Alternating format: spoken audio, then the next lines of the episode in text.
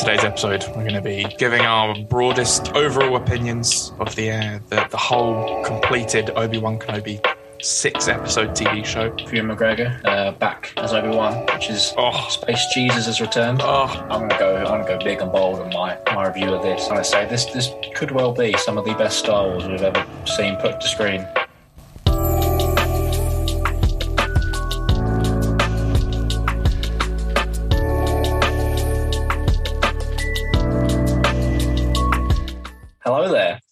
And welcome to Live from Vader's Castle.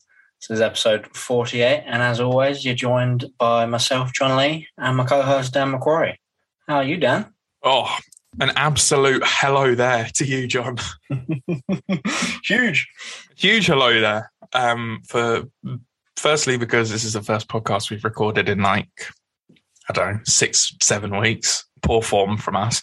And secondly, because last week we had the final episode of the Obi Wan Kenobi show, where massive spoiler, he said hello there. So hello there is uh, an important word today. Yeah, I mean, I think it's it's it's part of Star Wars. It's almost like May the Force be with you and all that sort of stuff. It's just uh, it's integrated into Star Wars uh, canon and, and language and stuff these days. So it's, just got to be done. You, I mean, you, you, I'd be disappointed if it wasn't in the Kenobi show. So I'm glad I'm glad we got it. Oh, I must say, Star Wars fans, we've been we've been blessed. We really have. Just now seeing videos of like three different iterations of hello there from the, the, the cocky young Kenobi to the middle aged Kenobi to the old man Kenobi. Three different hello there's for three different generations. Beautiful stuff. But I'm sure we will dive into all of that. Uh, in today's episode, we're going to be giving our broadest overall opinions of the uh, the, the whole completed Obi Wan Kenobi six episode TV show that we've just been absolutely blessed with uh, by our Disney overlords. So it'll be uh, probably about a standard hour long episode. We won't go in too much detail about specific episodes and stuff because hopefully we'll come back to that and do sort of some of our more traditional episode breakdowns. But we're going to talk in depth about what our overall opinions are of the show, what we loved about it, what we didn't love about it, if there was anything.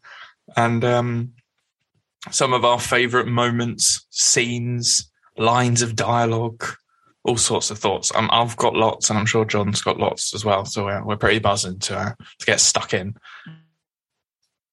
Yeah, I'm excited to get stuck in. I think actually, on reflection, um, when I was thinking of uh, my my overwhelming opinions of this show, I think it's, it's nice to actually have that this episode to talk about it as a whole. Because I think sometimes um, with series and stuff, I don't know for like Book of Boba Fett, it was it was one of my critiques of not critiques, but the things I think when things came across negative is because you you view things in, in a single episode, and you know the the writers they write these things as you know this is six episodes and written as a story, and I think it's nice to come in and just review it as the finished story instead of breaking it down episode by episode at first. Because it just you know you get the complete picture before you really dive into the details and i think i think that's going to be nice to so we can really discuss like you know the character development and things like that throughout the series it's kind of hard to do when you break it down episode by episode straight away Yeah, couldn't agree more. I think this is this is something that we haven't done. Like we didn't do a Book of Boba Fett or a Bad Batch. It'll be interesting to see how it affects our overall opinion on things. But I think Obi Wan Kenobi, more than any of the shows I think they've released so far, is very much a contained. It's just one full story divided into six episodes where they've sort of written cliffhangers in to keep it, to, you know, that episodic television feel. But really, you could combine all of this into one, and it could be a three and a half hour long movie. It really feels like one story. So I'm glad that we're getting a chance to uh, to review it as a oneer. Um, and then you know also, let's just say there's some people within the Star Wars community who was not willing to give Obi Wan Kenobi the chance to finish the story. People screaming plot holes that were resolved by the final episode because that's how storytelling works people were saying, "Oh, well, this doesn't make sense," and it does make sense by the time he gets to the end of the show. People saying, "Oh, like I can't believe Vader and Obi Wan's fight was so short. Oh, they get to fight again." You know, I'm not going to go on too much of a rant just yet. I will, I promise. But it's nice that we can look at it as a complete package and uh, really break down what this, in my opinion, fantastic piece of Star Wars TV uh, delivered on. And uh, I guess that's big spoilers on what my overall reaction to this show is. I absolutely bloody loved it. Yeah, I, I couldn't agree more. I mean, I'm going to go. I'm going to go big and bold on my my review of this, and I'm going to be. I'm going to say this. This could well be some of the best Star Wars we've ever seen put to screen. Um, yeah, big fat agree. Yeah, I mean, absolutely fantastic uh, script and storytelling from from everyone who's worked on it. I know I, I was going to look at it before I started recording, but I forgot. All the episodes directed by uh, Deborah Chow, just like a few. Yeah, she did. All she them, yeah. directed all six. Singular yeah. vision of Deborah Chow. I thought so, and I mean, wow, what a fantastic job she she did directing all these. I mean, what was her what was her first? Is this her first intro in Star Wars, or to do like a Mandalorian? She Bob, did Boba Fett episode. Two episodes of Mandalorian. The uh, I think it was the Sin, which was episode three of the first series, which was one of hmm. my favorite episodes of the Mandalorian. And then episode seven, which is that penultimate episode, which is another great episode of the Mandalorian. So Deborah Chow's been there. She's been goaded since day one. But uh, yeah, this was her chance to fully make a show of her own. And uh, yeah, I think she absolutely killed it.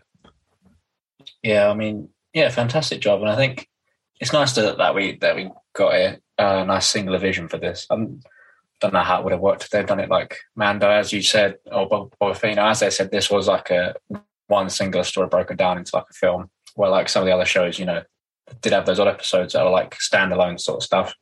Um, so I don't think that would have quite worked as well for these episodes. But I think they've done a fantastic job. Everyone that's worked on it, obviously the goat himself, Ewan McGregor, uh, back as Obi Wan, which is oh. Space Jesus has returned. Oh, can we just can we just get a moment to appreciate the fact that Ewan McGregor is the absolute greatest man and his performance as Obi Wan. I mean, this is a bit of a bold statement. I think this is his best performance as Obi Wan yet.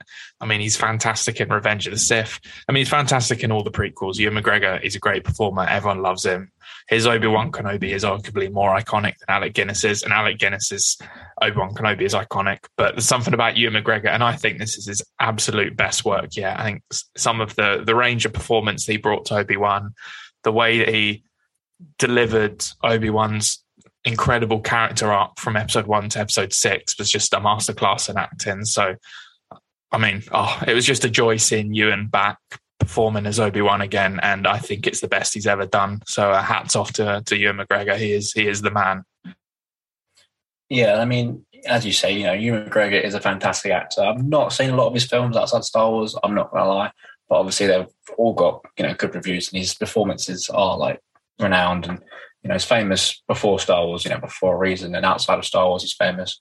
And I think it's nice to see that, as you say, this, I agree, this is like his best performance. And I think, you know, part of the reason for that is obviously he was fantastic in the prequels and stuff, but, um, you know, we can all sit here and agree that, you know, the, the scripts he was probably given for the prequels weren't exactly, you know, extending his range as an actor as much as he probably would have liked.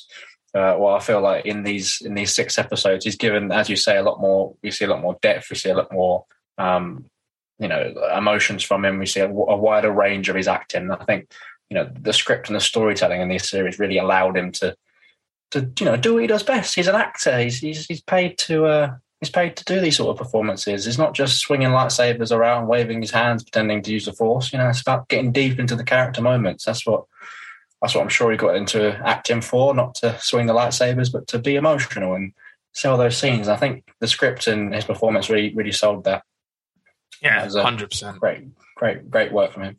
Yeah, yeah. No, I think there were there were some moments in. Uh, I think everyone in the show, acting wise, script, directing, everyone was fantastic. But there were some moments where it just felt like the entire scene was just being carried on the back of Ewan McGregor's incredible performance. So there'll be a couple that I might mention at some point during this episode. Uh, and that's not like a, a, slight on anyone else. There were some other fantastic performances. Hayden Christensen was fantastic. What he did with what he uh, did. Moses Ingram, I thought was brilliant as Reva. I mean, Vivian Lyra Blair as Leia, we will talk a lot about. She was absolutely phenomenal as well. So there are a lot of great performances. Uh, but there, yeah, there were some scenes where you could just feel the acting pouring off of Ewan McGregor, some serious, serious acting. And uh, yeah, no, he absolutely killed it. And what an absolute treat to have personally my favorite Jedi back on live action on the big screen. And I think this episode has just even more cemented my view that Obi Wan Kenobi is the greatest, the best Jedi to ever live. And uh, I, I, I was sure of it before this show, and I'm even more sure of it now because my God, did he do some stuff in this series? Oh yeah, I mean everyone, Ewan McGregor, Obi Wan be a fan favorite for a reason. I will say, um, I think had we also been given this time to explore characters such as Plo Koon, uh, he might be the uh, the greatest Jedi to ever live. But you know, I'll, uh, I'll, I'll allow it. You know, Obi Wan Kenobi's been given more screen time, so I'll allow. In, until I see Plo Koon beating the shit out of Darth Vader with rocks, I will stand by Kenobi. Uh, he wouldn't need the rocks, mate. It'd be straight out there, hand on hand combat. My boy Falco. Uh, so yeah, sure. Whilst we're on the topic of immigration, should we should we talk sort of broadly about our thoughts of obviously he is the title character of the show. Is the show is titled Obi Wan Kenobi? How did you feel, John, about Obi Wan in this series? About his character's journey because he went on a pretty significant journey during the course of these six episodes. The you know how he was represented in the story, how how his his Jedi ness developed throughout the series. What were your your overall Kenobi thoughts on the Kenobi show? Um, I mean, I remember talking about this like when it, you know the first, trailer first came out and you know it was first announced. We spoke about this. I remember saying like I wanted like a good character driven story. Like you know I wanted Obi Wan. I wanted the show to start with Obi Wan. You know, down on his luck. You know, like not the he's been knocked off his pedestal. You know, he's feeling uh, vulnerable, scared, fear. You know, feeling not on top of the world. And I think that's exactly what we got when we came off the bat. You know, it, it's exactly where his character needed to be at the start of the show you know, he's there. He's got his purpose, obviously looking after Luke, and he's doing that. But I, you, get that sense that he's doing it because it became like a routine, and not because he felt like he needed to do it or even wanted to do it. He was kind of just there because he felt like oh, I've got nothing else to do. I might as well sit and watch over Luke. You know, he goes to the um, that little meat factory or whatever. He comes back and kind of just lives in a in a bit of a rut. And I feel like as the show progresses, obviously him having to go and save Leia and you know, find his reconnection to the Force and deal with his guilt and um, you know like trauma of what he did to Anakin um, and what Anakin has become. I think the the journey that we're going with Obi Wan in this is absolutely fantastic, and I think it um it flows perfectly. And I think by the time we get to Obi Wan in the last episode, like I think it was episode four, we see him maybe um you know, finding his reconnection to the force again and, you know, becoming more of the Obi Wan we see. And, you, you know, some people could fall into the mistake of thinking like, oh, he's back, here we go. But then we get the next, the next level up in episode six, you know, when he really truly realizes what it is to be a Jedi again. Um, you know, he comes to terms of what he did to Anakin. You know, he, he has to apologize to, to Anakin. He has to face up to his own failings as a person. And then once he's done that, he becomes the Obi Wan we know and love, you know, the one we see in the prequels and the one we see in Alec Guinness at the start of A New Hope. Oh, just what a, what a journey. Beautifully written. I have absolutely no complaints about how, how we see Obi-Wan in the show. And it's exactly what it lived up to be. Yeah, no, I couldn't agree more, and that was that was perfectly summed up. I think uh, this is exactly the show that I wanted, in the same way you did. I wanted the show to show us Obi Wan tortured and traumatized from everything that happened uh, during the Revenge of the Sith and Order 66 and Anakin's fall. Um, and I wanted to see him go on a journey to become that hopeful Jedi again that we actually see in not just A New Hope, but also in Rebels as well, in, in his confrontation with Darth Maul. Um, and I think something that I wasn't expecting the show to do, and I think the show did fantastically, was they used the character of Leia and this connection he formed with one of Anakin's children as a way for him to really find find the force again and reconnect to the force and i think like star wars has always been about hope versus fear and fear leads to the dark side and hope leads to the light. And i think this was a series where obi-wan found his hope again. And he's seen and you know in that scene when he's under all the rocks that vader's thrown at him you know nearly about to die, the thing that saves him and the thing that gives him the strength to do such an incredible force feat in that moment is, you know, he might have failed Anakin, but he he hasn't failed Leia, he hasn't failed Luke, and he won't fail them. And you know, they are the the hope. The Skywalker twins will be the hope that will save the galaxy again. And in that moment, Obi Wan knows who he is again and he knows what he has to do and he knows the man he needs to be. And I think that's just such a such a powerful moment. And uh, just seeing him at the end, like chatting to Leia and like laughing with Leia and chatting to like when he goes to speak to Luke and he's saying hello there and he's wearing brighter colors again. And it's just seeing, and obviously, I mean, we'll get into it, but the final scene with uh, Qui Gon Jinn, Liam Neeson's return, when uh, Liam, when the fantastic line from Qui Gon Jinn of "I was always always here, Obi Wan. You were just not ready to see me." Just completely summing up Obi Wan's journey the whole time. That until he was he was willing to accept his failings and reconnect to the Force again and find that hope uh, that he sort of seen from the Skywalker twins, mostly Leia, but also like the path and people like Tala and Roken. Um, then he would finally be able to to see again. And I just thought that was yeah, such an incredible story for for Obi Wan to go on. And you know, as you said in like episode four, we've seen in him sort of stalking around Fortress Inquisitorius, using some his force skills again, twirling his lightsaber a little bit in his hands, getting his swagger back. And then in episode five, we sort of see that General Kenobi back again, sort of like leading the troops and saving everyone's lives. And then, yeah, in that final episode, we just see arguably the strongest that we've ever seen Kenobi. Um, just proving that, you know, what Yoda said in Empire Strikes Back, like the dark side isn't stronger, it's easier. But when you're truly connected to the light, you, are you're, you're unstoppable. And I think that's what we see from Obi Wan. So uh, yeah, it's a long ramble, but I really I think it's my main favorite thing about the show was was the way that they handled Obi Wan's journey, and yeah, I thought it was some phenomenal, phenomenal stuff. So yeah, big fan. Yeah, and I think what sometimes a, a lot of people miss when it comes to like the Jedi and the Force and stuff. So I think like, they, it's really well portrayed in things like books and like the comics and stuff. But I feel like it's kind of lost on the big screen and on the TV and shows and stuff. Is that you know a Jedi's power comes through the Force, like you know, Obi Wan could sit there and practice with his lightsabers for days on end, but he won't be anywhere near as good at when he's dueling as if he's like when he's using the force sort of thing. That's you know, a lot of people were complaining on Twitter and stuff, and you see like, oh, how come he's suddenly so good with his lightsaber again, or how come he can do this again? And it's like, well, because obviously you spent decades training. You know, he fought in the Clone Wars, so he's obviously quite nifty with it in the first place. But I think what the books do really well is they they describe like how a Jedi you know feels the force flowing through them and that gives them like you know their their abilities to you know like fight how they do and think you know do things how they do.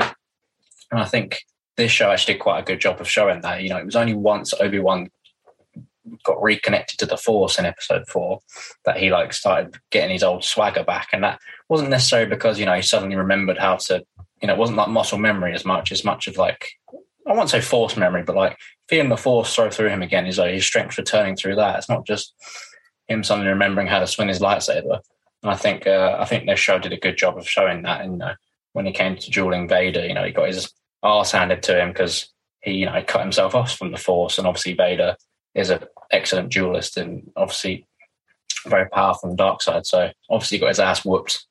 Um, you know, I think if it, it's not like two samurais fighting sort of thing. You can't just base yourself on experience as a Jedi. You have to you have to use the force and let the force throw flow through you when you are doing things. It's not just like you don't just use the force to lift objects. You know, it's in your movements, it's in your actions. And I think I think this uh, this show did quite a good job of portraying that well. I mean, it's, it's not easy on the screen to get that sort of feelings across. You kind of need the inner monologues in a book or something. But I think I think the show did quite a good job.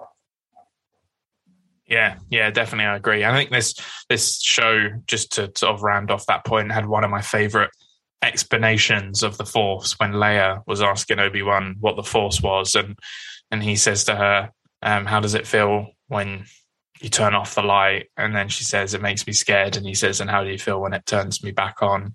And that's how, like, when you turn the light back on, that's how the Force feels. And I thought that was such like a beautiful metaphor for the force. And I, I, that was like the first moment in the show where you really saw obi-wan starting to you know be like happy about the idea of the force again. And i think that was quite powerful as well. So yeah really I, I mean me and you have talked about it when we talk about the high republic a lot how we love when star wars really gets into like the lore and the philosophy of the thought of the force. And i think this show because I, I think I completely agree with you. A lot of the times the books do it in a more deeper and complicated way, just because they have inner monologues and that sort of thing. To and the comics have sort of different visual styles to describe it. But I think when you're trying to portray some of these like Force philosophies to the sort of wider general audience of people who are going to watch Obi Wan Kenobi but not read a High Republic book, I think the way that Obi Wan reconnected with the Force, I think, is a very good way of understanding how the force works. And I think uh, I think the show absolutely nailed that aspect. So yeah, I completely agree with you. Yeah, I like that conversation between him and Leia because obviously, you know, as as we know in in Leia's life, she you know because she's force sensitive, she uses the force and things like that. And I like, you know, I think that, also this show did a really good job of, um, you know, showing that connection between Leia and and Obi Wan. I mean, in A New Hope, obviously the first time Leia hears Obi Wan's name, she's like getting all excited. She's like Obi Wan, you know, like you know, excited he's there and you know feels safe at the mention of his name. So I think this, this show's done a good job of explaining exactly why you know she gets so excited with with his name and their their their connection throughout this show was fantastic. And I think, I mean, I remember in the first episode, I was very surprised to see Leia. Like I didn't really expect her to be in this show at all because at face value, you just think obviously Leia is just as important to the wider galaxy as Luke is, you know, at that point in their lives. Um, you know, there's no difference between the two of them really. But um, I think it's so obvious people just think, oh, you know, everyone's got to protect Luke, everyone's looking after Luke, because as we all know, Luke is the one that grows up, becomes a Jedi, and um, you know, defeats the Emperor. But obviously, Leia is just as important to, to Obi Wan as as Luke should be, and obviously, Princess Leia goes on to do fantastic things for the galaxy. So it's um it was it was it was a nice surprise actually. I didn't think they'd do it, but I think it made perfect sense as to why you know the one thing that would drag everyone away from Tatooine because you know he was sent there for purpose, and while he might have not been as passionate about it as I think he is at the end of the show, um, he is. He, there was no way he's going to leave Luke by himself or leave Tatooine without him. So I think this show, no, I just think there's just beautifully done. I think the everything they did just made perfect sense. You know, there's nothing that they did in this show. I think that was just there for for face value or fan service. I think it was all very well thought out and all very well done. Um, terrific stuff. Yeah. Oh yeah. I think yeah. Let's get on to Leia because I think this. I mean, I know like Obi Wan's journey is what you know probably my favorite, but I think this is joint one like my favorite aspect about the show. I absolutely adored what they did with Leia in the show. I think if you told me like a week before Wan came out that Leia was going to be one of the main characters, I would have been quite worried because, and not because of like the canon stuff, because I think that there's always a way around these canon things. And I actually think I kind of watched half a New Hope the other day, and I actually feel like this show kind of imp- improves some of the background and the lore and some of the emotional connection that you have to some of the early scenes in a, in a New Hope. So it's never really been a canon thing for me. It's just like Princess Leia is one of my favorite characters in Star Wars. Carrie Fisher's performance is one of the most iconic performances in Star Wars. She's absolutely brilliant. It's very hard to detach Princess Leia from Carrie Fisher. So I think if I knew in advance that there was going to be Princess Leia in this, I would have been a bit worried. But I mean, hats off to Vivian Lyra Blair, the girl that they cast as Princess Leia. I thought she was absolutely phenomenal in this role. I thought she captured every little like tiny detail about Carrie Fisher's performance of Princess Leia and took it to what a child of Princess Leia looked like. There was not a single moment in this show that I didn't believe she was Princess Leia. Um, I, I, thought the performance was absolutely fantastic. The casting was incredible. Um, so yeah, hats off to everyone. Deborah Chow for getting the performance out of the actress and the actress herself and the casting people for finding her because I would have been very worried about the idea of a young Princess Leia, but I think they absolutely nailed it. And I think this was one of the most emotionally impactful performances I've seen in Star Wars in a long time. Just because Princess Leia is such an important character and the the way that she leads the rebellion and she in, in the, the eyes of the wider galaxy, obviously in, in, in the context of the original trilogy, Luke is, you know, the new hope. He is the guy who defeats the Emperor and saves Darth Vader, but really in the wide in the wider eyes of the galaxy, it's Princess Leia who who leads the rebellion. It's Princess Leia who helps to sort of overthrow the Empire and bring about bring the New Republic in. And obviously we see her in the sequels as well, going on to train Rey and you know return Kylo Ren to the light. So Leia is such an important character, and seeing the beginning of some of those really important aspects of Leia's character um, in this show was phenomenal for me. I loved it. You know, just some of those moments where she, her sort of, her, her understanding of right and wrong, her willingness to trust people, her all those sort of like character traits that Obi Wan talks to her about that she's got from her mother and her father. I mean, that scene alone had me in tears. But the acknowledgement of how much she is Padme's daughter as well, I think is something that we haven't seen in live action before. And I absolutely loved that they really dove into that. I felt that getting to fully appreciate Padme's character in a way through Leia, I thought was was phenomenal. So I mean, I could go on and on about Leia. Um, there was some some scenes that I thought they did with Princess Leia that are some of my favorite scenes in Star Wars. Full stop. Um, one of them being Obi Wan and Leia. I think it was episode three on Mapuzo where they were sort of going along on the cart with the stormtroopers, and there were some moments between Leia and Obi Wan there that were I just thought were so touching. There was the moment when uh, Leia stepped up in episode five to uh, try and open the gate, and she was like, "Fetch me a ladder," and she was strutting along like the the princess that we know from the original films. And then, yeah, as I said, that final sort of scene between Obi Wan and Leia on uh, Alderaan with uh, you know her talking about when Obi Wan talking about her parents and saying, "I'm sorry, I can't tell you anymore," and she just looks at her new adopted parents, and you know it's fine because she's got everything she needs from her from her adopted parents and that element of found family. And yeah, I just could go on and on. I absolutely loved what they did with Leia, and I think it was the perfect reason for Obi Wan to leave Tatooine. It was a perfect reason for Obi Wan to go on this journey of self discovery and rediscovery. And uh, yeah, I just, it was an inspired choice, in my opinion. And I will defend if anyone has any criticisms about Princess Leia, I will, I will debate them till the end of time because it was one of my favorite things about the show.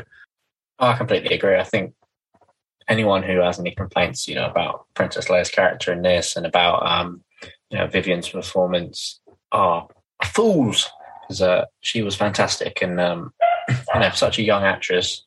I think she's done a fantastic job. Um, and yeah, I completely agree about the point. You know, you said that she captures like Carrie Fisher's like little nuances about the character so well.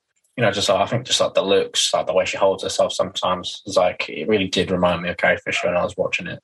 Um, and I, I, th- I mean, I don't know what else I can say about you. You haven't said. I mean, she was just fantastic for such a young actress to do such a great job, and you know, she really portrayed a character that was wise beyond her years, which is ironic because she's you know doing a performance which is much above her years. You know, so a, f- a fantastic shout out to her. I mean, you know what Star Wars fans are like. There's always going to be a few that are going to criticize a performance. You know, I think Star Wars fans are are notorious for hating on child actors. Um, you know, I won't uh, won't dive too much into a yeah, the Phantom Menace and all that all that jazz. But uh, you know, she's done a fantastic job, and she she should be proud of herself. And I, I hope she comes back as in Princess Leia for future things. And I don't know what they'll do. Like they could do like a, a show on Alderaan maybe or something like a little political oh. drama maybe oh. with, Bella, um, with I would love it.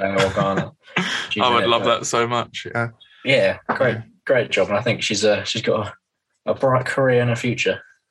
Yeah, yeah, no, I think it just for you know a lot of people out there where Princess Leia is one of their favorite characters. I'm sure it meant a lot to them, and definitely meant a lot to me seeing Princess Leia uh, portrayed in this light and really learning more about everyone's everyone's favorite princess. So uh, yeah, no, it was it was fantastic, and you know, I people could turn around and say that Star Wars has a has a uh, repet- repetitive trope of grumpy heroes teaming up with young children who help them find uh, goodness in themselves again because you know the Mandalorian's done it. Uh, Bad Batch did it with Hunter and Omega, and then obviously this as well. Kanan and Ezra. I mean, obviously, there's a lot of pairings of older figures with younger characters, and you know that helping the older figure to find themselves. But to be honest, I think it's one of the core messages and themes of Star Wars that the, the hope for the future lies in the younger generations. And I think that it's something that George Lucas believes in and uh, it was very integral to his Star Wars story. And I don't have a problem with them using it multiple times if they continue to to reinvent the the trope as they have done in this series. So uh, yeah, without going on about Princess Leia and Obi Wan too much, I will uh, I will end it there with my rave review of of their their their team up. Yeah, I mean, should we should we uh, move on to maybe like another surprise character? Not surprise character, but someone that was uh, fresh to the to the, the Star Wars screen. That was uh, Moses Ingram in, in Reva. I thought she was really good. Yeah, yeah. We'll we'll, we'll go through some of the the Inquisitors and then we can finish off with Darth Vader. But yeah, Reva. I was surprised about how much I enjoyed this character's inclusion. Uh, a new character who we didn't know her where her character was going to end. Um, unlike all the other characters in the show where we knew where they were going, she was sort of a fresh face that we didn't know where she was going to go. And yeah, I agree with you, John. I really, really enjoyed Reva's story. Um, don't you you sink your teeth into what was what was the stuff that you really liked about about Reva? I think it was just obviously she's a new character, and I think it was just nice a bit for a bit of refreshment in the show. As I mean, as you say, you know exactly where we're going with the characters. You know, uh, Obi Wan and Vader. You know exactly where we're going to end up in the next ten years with them. So it was just refreshing to get a, a new character in this one, in this show, um, and you know have a bit of mystery about what's going on. And I think I think at the first few episodes, she was like, how do I put this? She was like slightly jarring and a bit intense, but I think that's obviously exactly how the character was meant to be. Uh, and I think the development that we got from her character as the shows went, went on was um, was really interesting. I mean, you had the speculation after that episode two or three. I think people, you know, speculating on Twitter and stuff. You know, she's definitely a youngling who, you know, this and that. And I think that was nice to see for her character. You know, you had people debating online about like what her origins for her character were. You know, it was nice to see people cared and were interested. And I think once we did get the reveal that she was like a youngling that Anakin, you know, um, tempted to kill, and then her her um, dedication to getting her revenge is the only thing that kept her alive and sent her on the path of where she is now. I think it's really interesting because you know we, we get you have these debates on Star Wars all the time about like revenge and like things like that. I mean, we're seeing characters like you know Darth Maul come back from the brink of death just to get vengeance and revenge. You know, you have all these sorts of things. It like uh, storylines and Star Wars. I think this is like a refreshing view on it. You know, like a youngling turned Inquisitor just to get revenge on Darth Vader, work her way up the top of the ladder. Um, just to get close to Vader and eventually get her revenge. I think it's such an interesting concept. Um, and I think watching or looking back on her, what she, you know, what she did in the show, you know, she obviously she's a villain because you know she's an inquisitor. I'm sure she's done some bad things, but she never took, she never really seemed to take things too far, um, as opposed to like some of the other things we've seen from the Inquisitors and obviously Vader. You know, like obviously she captured Leia and was gonna torture her, but then she never did. She kind of just kept shouting at her over and over again. I think Reva was waiting for Leia to crack because she didn't want to do she she didn't want to take that next step further. You can hear like at the time you can hear the desperation in her voice, and at the time you think it's just because you know she just wants the information to go after everyone. She's just desperate for it. But you know, on reflection from watching all six episodes, you can probably be like she's probably just desperate for Leia to tell her so she doesn't have to torture a kid, sort of thing. You know, it, it puts an interesting perspective on her character if you go back and watch it all after like the reveals and like obviously her at the end of the show not being able to, to kill Luke because you know she doesn't want to take that step too far like Vader did. You know, she uh, the, the, lines that she has at the end of when she's talking to Obi Wan, she's like, "I can't do it. I can't be like him. Like I haven't become, or like I don't want to become him," sort of thing. I think it's just refreshing, and it's it's it's an interesting take on a Star Wars character, you know, who's desperate to get revenge on Vader, but not stray down that path too far to become like him. I think it's just such an interesting concept. Uh, yeah, no, I completely agree. I, I found myself really enjoying uh, Reva's character as well. Um, I thought, as you said, like she told that she, her character told sort of quite a different and interesting story, um, and sort of about. It was really interesting to see sort of the a character that really represented the ramifications of Anakin's betrayal on like a on like a completely wider level than just you know Obi Wan. This was like Obi Wan and Reva have both been failed by Anakin. they both are haunted by what Anakin did to them, and they both have to come to terms with like who Anakin is now, but in two completely different ways. And I, I really liked that aspect, and I really like that final scene of Obi Wan and Reva, where you know Reva said the line as you as you mentioned earlier. You know, have I become him? And Obi Wan said, you know, today you chose not to become him. And I think that was a, a really powerful scene. And it'll be interesting to see what they do with Reva going forward. Um, I would like to see more of her character, but I do think it was it was important that we that we saw in this show a character that really really reminded us because I think it's quite easy with Vader when he's very cool and badass character. Somehow it's it somehow beca- it can become quite easy sometimes for Vader to become a bit glorified. Um, you know, with him being so awesome with some of his, you know, force feats, him pulling ships down out of the the sky and ripping the walls off of spaceships, you know, it can be quite easy for us to glorify Vader. And to see Reva and the trauma that literally not even Vader, but Anakin caused her when he went in and slaughtered all the younglings.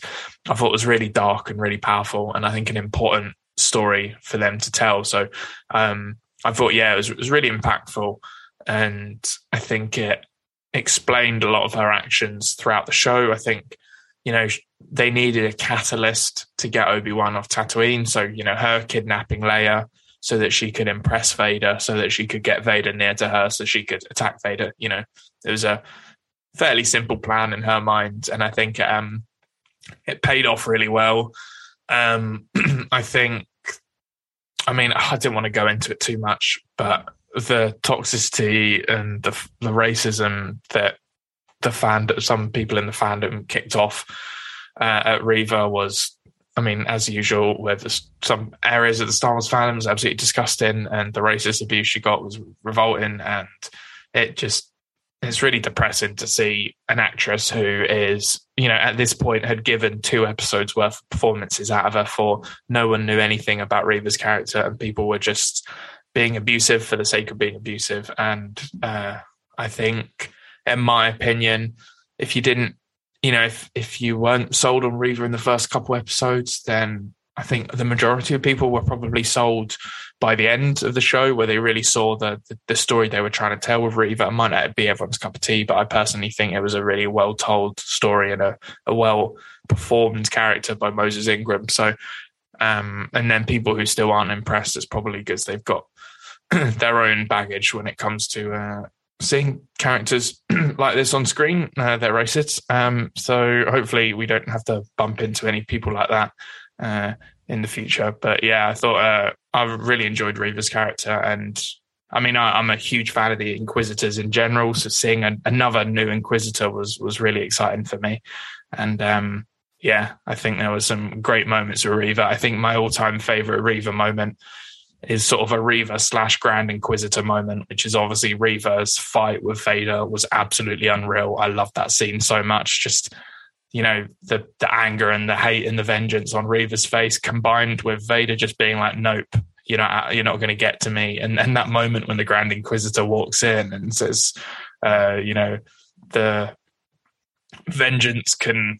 do a lot for someone's will to stay alive. I can't remember what the exact line is, but uh, I just loved sassy Grand Inquisitor being like, "You stabbed me, and now I'm here looking over you, crying on the floor, thinking, you know, this is what you've become." So yeah, it was one of my favorite moments of the series. That and uh, whilst I mean, I did enjoy the um, sort of final confrontation at the Lars homestead with Owen and Beru being a badass and fighting Reva. I think not 100% sure about what I feel about her chasing Luke through the desert. I think I maybe need to watch the show a couple more times to decide whether I really like that. But it made up for it with that final resolution of her deciding that she's not going to become Anakin, she's not going to become Vader, and I think it was worth it for that that poignant moment at the end. So uh, yeah, that, those are my Reva thoughts.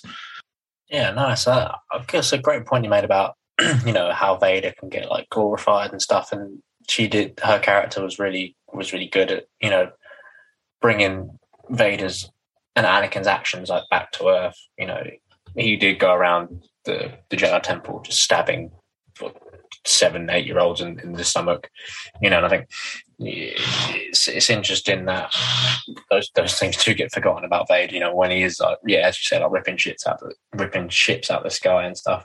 um, and I think, yeah, I mean, those, those scenes of Anakin in the temple and stuff, you know, they're like dark, scary scenes. Like you really can see the fear on her face. You know, when someone who is marching through the temple, you know, obviously she's she's a youngling. She's probably heard of Anakin and seen him in the temple and heard of his feats in John, the Clone you, Wars. You sound like you're living on a building site, mate. Building site, mate. I mean, some scaffolders will come round at 10, 10, 10 past eight to put some scaffolding up in the neighbour's house. Bless them for working so late in the day, but they're not nice podcast on. so if anyone's wondering what a noise is, that's what it is. outrageous. I was getting burgled at first. I was like, oh, what's this? Yeah. But yeah, anyway, what was I saying?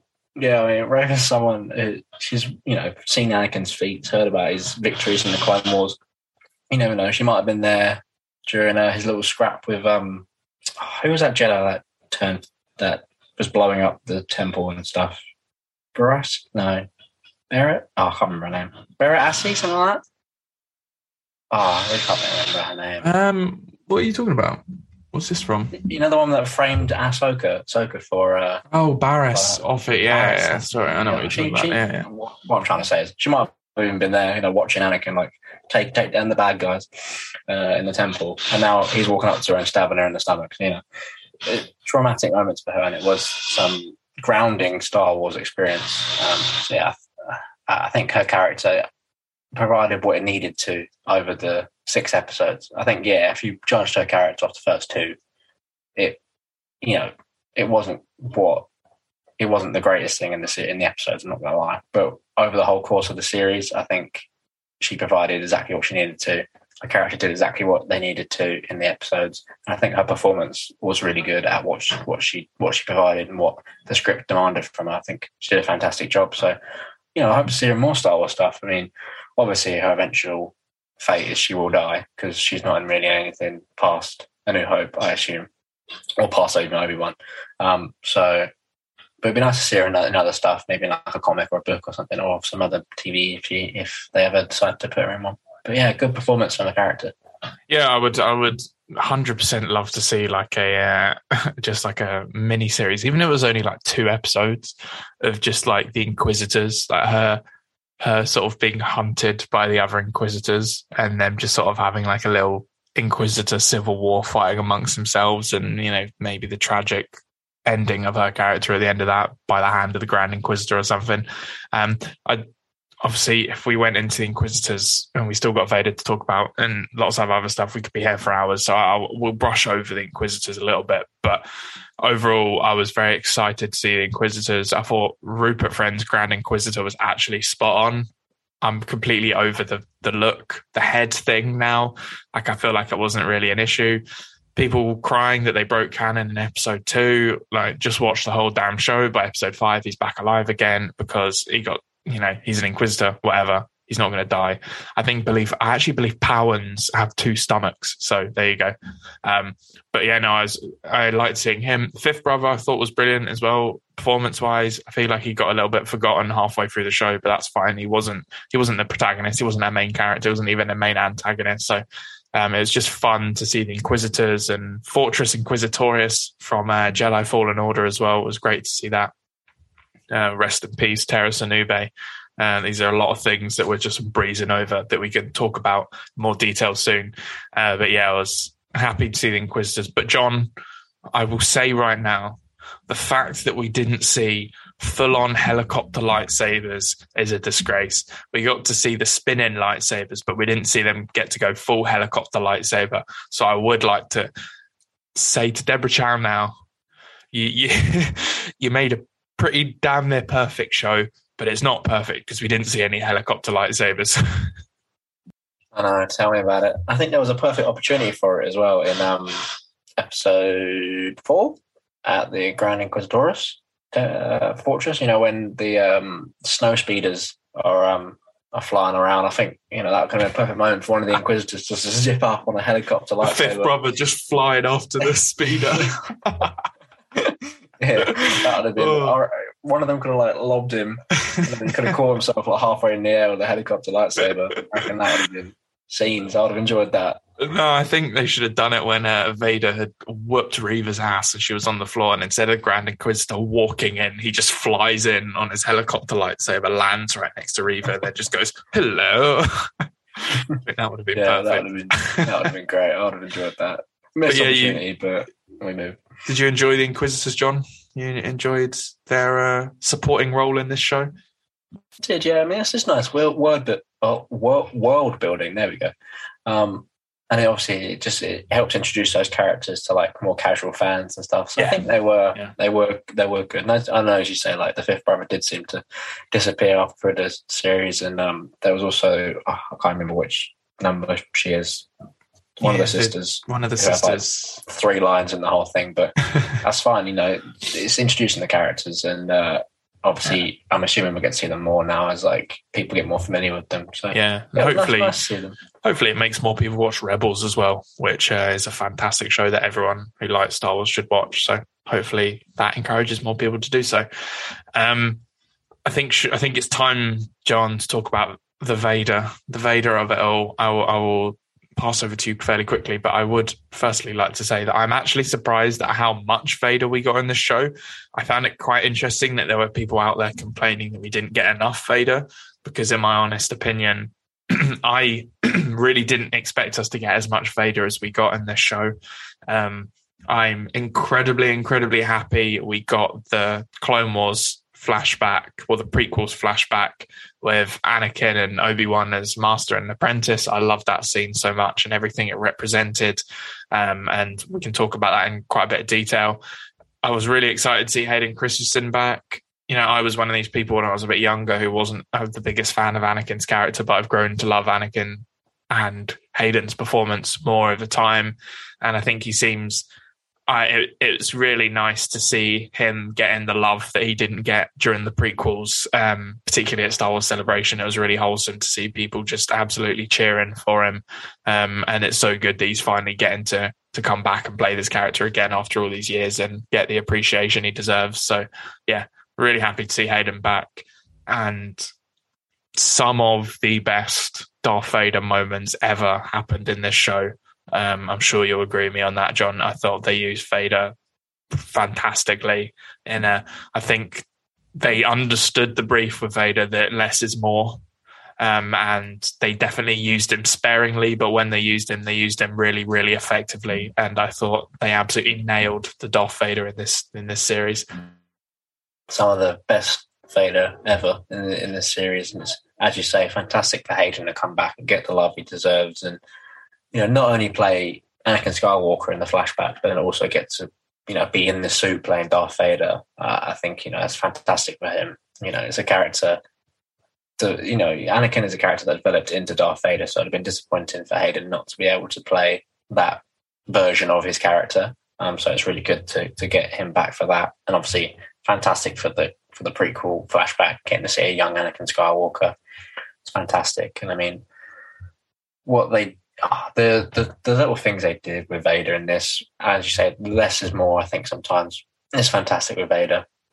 And what they did, you know, the little nods to other bits of multimedia they had with Vader, fantastic. Like, you know, like a couple lines they had from, and like throwbacks they had to, um, uh, was it Twilight Apprentice and Rebels? You know, that's those two. That episode with Ahsoka is one is my favorite um, Star Wars uh, favorite Darth Vader moment of all time. And I can still watch that scene, and it still gets me tearing up uh, to this day. So the fact that they gave that a little nod in the episode six with um with one the line of "Then you will die," straight straight away recognise that. I was like the little uh, Leonardo DiCaprio meme, like sitting up in my seat, like oh. oh. That was me straight away, and then uh, and then obviously Vader having his his uh, mask like half cut open to see it, um, Anakin's Mate. face, which was a, then a, grand, a great moment. We get to see Hayden Christensen's face in the Vader Mate. suit, And the voice. Oh, and the voice. And the, the- the mixing of Hayden's voice with James Earl Jones. Oh my god, that was some of the most. The what was the line? Um, Anakin Skywalker is dead. I am what remains. Oh my god, that line just oh so good, so so good. Yeah, fantastic. They, I, I mean, as you say, they understood. They understood the brief. They understood the character that Vader is. They understood. Oh, just just beautiful. I mean, absolutely nailed it. And I think this one, obviously, this show has provided Vader is most powerful, ripping that starship out of the sky and then ripping the doors off. Unbelievable. When I was watching that scene, I was like, "Oh, they're not going to do it. Like, he's going to, the ship's going to get away like every other ship that gets pulled by the Force." You know, Darth Maul's was it Darth Maul? Ahsoka's done it. You know, other characters have done it, tried to do it, and they've all failed. But no, Vader, the goat, rips that thing out of the sky, rips the doors off. Vader is most powerful. Then we get an unbelievable fight scene of Vader versus uh, Reva, and then we get on top of that some unbelievable fight scenes of Obi Wan, and then yeah. just a rematch of the century. I I think they fulfilled that promise. I think it was the rematch of the century. I love that fight.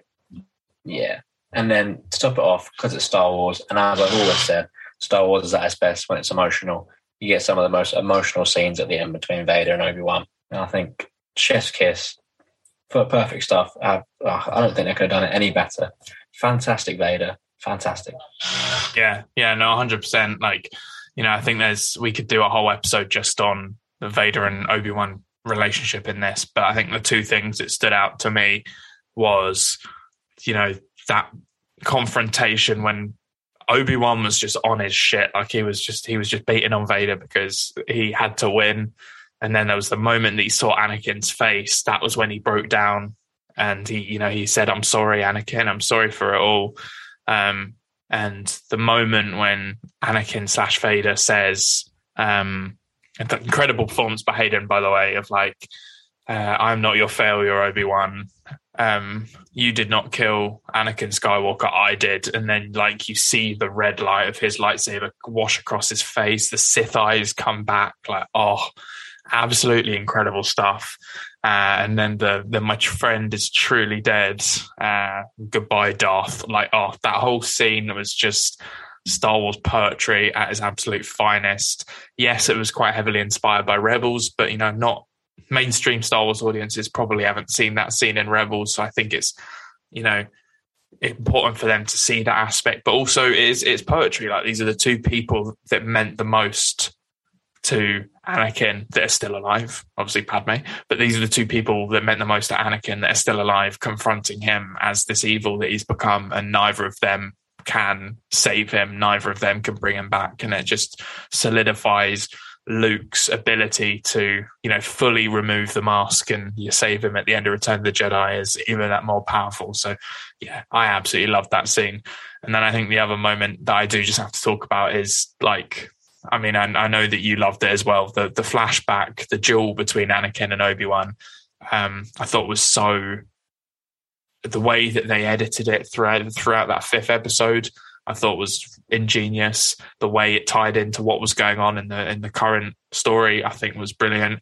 But I think that that lesson that we saw Obi Wan impart to Anakin is like he, you know, because he fights to win. That's why he's, you know, that's essentially why he loses. You know, that's why he's not quite there yet. And I think, you know, until he accepts that aspect, he'll always be the learner. And I think that ties really poetically into the idea that you know when Vader and Obi Wan meet again in A New Hope, you know the line about last we met, I was but the learner, now I am the master. You know, in my head, in my head canon, in head canon, that's what he is. That's what he is referencing. That that you know the last time they met, all Vader cared about was defeating Obi Wan and winning and proving his strength, and that's what we saw in this in this show. And I think when we see Vader later on in life, he's had another ten years of being with the dark side, and he's above that now. He just knows he's more powerful than anyone, and he knows that he'll beat Obi Wan. Um, and I just think that it's it was it just worked perfectly for me, and I knew this show always had to end with Obi Wan whooping Vader's ass and I thought they did it in the best possible way. But I also think it was nice in episode three to get to see Vader whooping Obi Wan's ass as well, dragging him through the flames, getting revenge for Mustafar. Oh, it was poetry. All of it was absolute poetry. It was really, really stunning stuff. And if we could just get some more Clone Wars flashbacks of Hayden and Ewan as those two again in other shows, or just a whole spin off of just the two of them in the Clone Wars, I would absolutely love that because seeing the two of them as as their prequel characters again was an absolute joy. So so yeah, thank you very much, Lucasfilm, for giving us some incredible Vader Anakin stuff in this in this show. It was just truly fantastic. Yeah, and I mean just to just to slightly build on on your point there about you know when they met Vader and accepted the fact he doesn't have to fight to win anymore. You know, like that sort of he's learned that lesson from Obi Wan. It's a nice little headcanon thing if you want.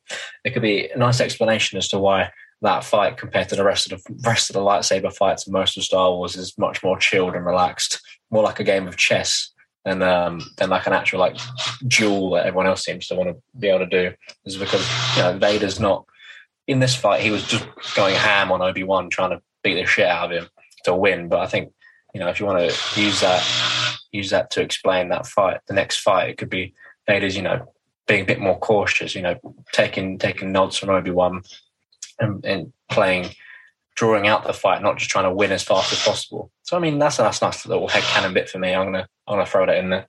Uh, use yeah. use that if you will. Yeah, I see it. I see. It. I think, you know, I think a lot of the the canon connections with A New Hope uh, that some people were worried about. I think this show sort of uh, you know, tucks them all in nicely into bed. I think particularly some of the stuff with Leia. Like I was watching a little bit of A New Hope earlier, and I, there's when Ben Kenobi sees the hologram with Leia, he has this look on his face. And to me, that after watching Obi Wan Kenobi, that is a look on his face. It says, "Oh my god, that's Leia. She's all grown up now." And obviously, I know that I'm seeing I'm seeing that retroactively, but it works in my head when I watch A New Hope, and it just adds an extra layer to that film. So I think that canon wise, I think they tie everything together really nicely. And I think they also do with some of the Darth Vader stuff. I like the little nods to the Darth. Um, moment and and yeah it was it was really really powerful stuff. And oh my god john i can't believe that we've been talking for nearly an hour and we haven't mentioned the moment when obi-wan kenobi says then i will do what i must and strikes the ultimate obi-wan kenobi pose. I mean how have we not mentioned that? That was a moment where i literally jumped out of my seat and screamed. Oh yeah that, that was fat. I mean the i mean the delivery of the line beautiful. The pose, beautiful. The music, the score in the background, beautiful. Set the scene, oh, set so it, beautiful. Good. Just it was just setting like, all right, this is Obi Wan. He's, He's back. back. How he is. He's, He's back. back. Yeah. Oh mate, um, so good. Oh, unbelievable stuff. Few, yeah, few moments in television history has ever made me as gassed as I was when that that happened. Because I was like waiting for the whole series. I was like, but then the part of me was like, oh, it's going to be a bit on the nose. Like I don't think they're ever going to get him to do it. And then when he did, I was like, that wasn't on the nose at all. That was exactly what I needed to see. That is Obi Wan Kenobi saying, "Come at me, Vader. I'm going to kick your ass because I'm a Jedi and you're just a bitch who worships the dark side. Uh, so, yeah, I absolutely loved it.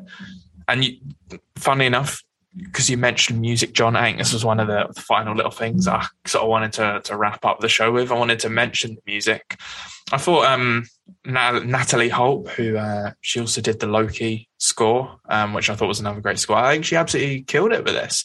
I think I don't think there's quite as many iconic pieces of music from this show as you there are from like The Mandalorian, for example. But I think the way that her music sort of scored the scenes I thought was really, really effective. I particularly liked that bit of music that played when Obi-Wan and Vader faced off. It was like an almost like a choir singing in the background, really orchestral and just sort of gave me Duel of the Fates vibes without being Duel of the Fates, which I thought was really, really good. Um, I loved the Inquisitor music as well. I thought that was a really effective piece of music and so a lot of Leia's music uh, was really good as well. So Natalie Holt absolutely killed it with the music. Um, but I have to talk about it. Right? John Williams' is Obi Wan theme. When I first heard it, I was like, oh, "This is good." Like John Williams, he's the goat. Like this is a good bit of music. Now, after watching this series, I'm absolutely obsessed with John Williams' Obi Wan theme. I think it is one of the most beautiful pieces of music, like recent Star Wars music. Um, and just like hearing it at the end of this show with Obi Wan on his eopie riding off into across the Dune Sea with Qui Gon, Force Ghost Qui Gon at his side. I just absolutely like love this piece of music now from John Williams. And if this ends up being the last piece of Star Wars music that John Williams ever scores, I think that's just perfection because I absolutely love this piece of music now. So uh, it gets a big tick from me. Yeah, fantastic. I mean, Star Wars has always been one of those shows and movies and stuff that has fantastic music. It, it's it's so easy to associate characters, moments, and themes with with the music. So I mean, I was I was in no doubt that this show would be exactly the same, and you know, have as you say, like a beautiful score from John Williams and, and, and everyone else, and um, whoever else was, was involved. It's just oh, beautiful. I mean, I know it's played in every single bit of Star Wars ever, but though you know, the Force theme still always still always gets me going, and it is uh, beautiful. Yeah. You can't have Star Wars without fantastic music. Oh, and when they played a little bit of the Princess Leia theme at the end of uh, the end of the show as well. Oh, it hit me in the feels too. So good, so so good.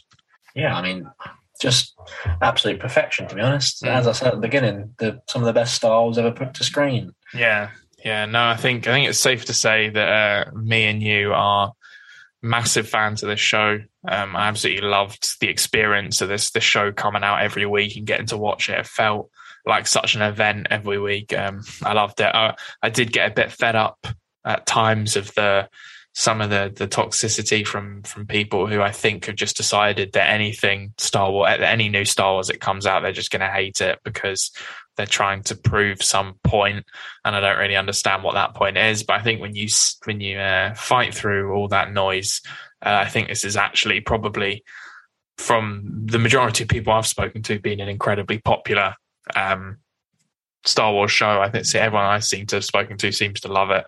So um, I'm really happy with how the show turned out, and hopefully we'll get some more opportunities on the podcast to to talk about some some more of the aspects of this show. Like we didn't even get a chance to talk about some of the other characters like Haja and Tala and Roken, who I thought were really interesting. The Path was a really cool new aspect that they've added to the show, which I hope is something that gets picked up in you know, like Jedi, the Jedi Fallen Order sequel. I think Cal Kestis being involved with the path would be a really cool aspect.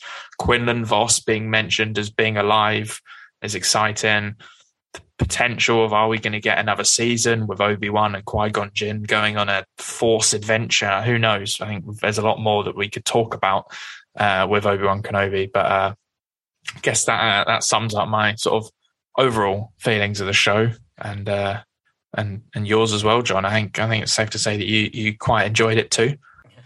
yeah, safe safe to put your money on that one. Uh, gamblers out there very much enjoyed the show, um, and yeah, I, I, mean, people you always get people that are going, "Oh, Disney's ruined Star Wars, Disney this, Disney that, ruined that." But uh, you know what I say? I say, in the mouse we trust because they've blessed us with this unbelievable show, as you know, as, as they've blessed us with with some some great ones in, in, in the last few years. So Disney, keep it coming. Keep, yeah. keep giving us this gold. I'm sorry, people are going to hate to hear this, but they actually know what no, people who listen to our podcast aren't going to hate to hear us because we've got people who listen to our podcast as sound. But uh, like Disney are killing it. I'm sorry, they're killing it. Like this show is great. The Mandoverse stuff is great. Animation still killing it. The books are killing it. Like I enjoyed many aspects of sequels. You know what? I'm happy with where Star Wars is at the moment. Andor looks phenomenal, by the way. Haven't even had a chance to talk about that on this podcast, and some of the stuff that's coming up as well also looks phenomenal. So, so yeah, it's a. I mean, I think we say this a lot on the podcast, but it is a is a fantastic time to be a to be a Star Wars fan, and uh, I think this. I think when the dust has settled and when people go back and rewatch this show over and over again, I think in time people well i think people already accept it as some of the best styles we've ever had now but i think more and more people are gonna gonna really appreciate this uh, this phenomenal obi-wan kenobi story that we've all been gifted with these past six weeks uh, so yeah thank you very much ewan deborah chow hayden Filoni, you're sure he was involved. Kathleen Kennedy, the mouse. Cheers, everyone! It was a it was a bloody good show. Mm an unbelievable ride. What a, what a time to be alive as a Star Wars fan. As I said, I'm pretty sure I've said it about ten times on this podcast before. But it's just, it's just a catchphrase, really, now, isn't it? uh, but yeah, I think there's there's definitely some more things about this show that the two of us, I'm sure, would want to dive into. So hopefully, when our schedules allow, we can uh, we can get into talking about some of that stuff. There's some good Easter eggs, some uh, some fun little nods to other Star Wars canon stuff that I'm sure the two of us would like to, to break down. So hopefully we can get around to doing that soon. Um, but yeah, for the time being, I think we'll we'll call it there. That was a that was a good Obi Wan Kenobi series review. Yeah, you'll have, you'll have to see it. I mean, I'm, Yeah. I'm looking forward to deep diving into some more stuff about the show, but yeah, that's a good good little breakdown for now. I think. Yeah, exactly. And I'm I'm gonna I'm gonna dive into uh, this Brotherhood book that is sitting on my bookshelf at the moment, looking at me, asking to be read for more Oh, yeah. Obi Wan and Anakin adventures.